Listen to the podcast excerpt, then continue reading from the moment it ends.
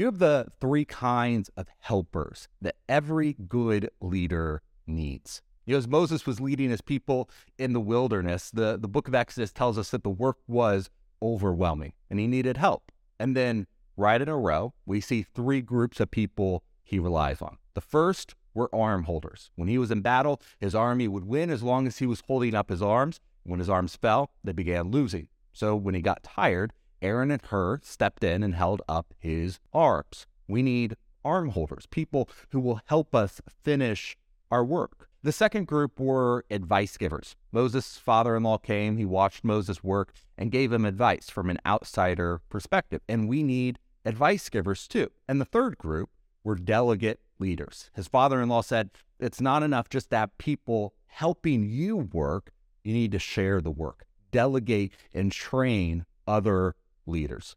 To be a successful leader, you need all three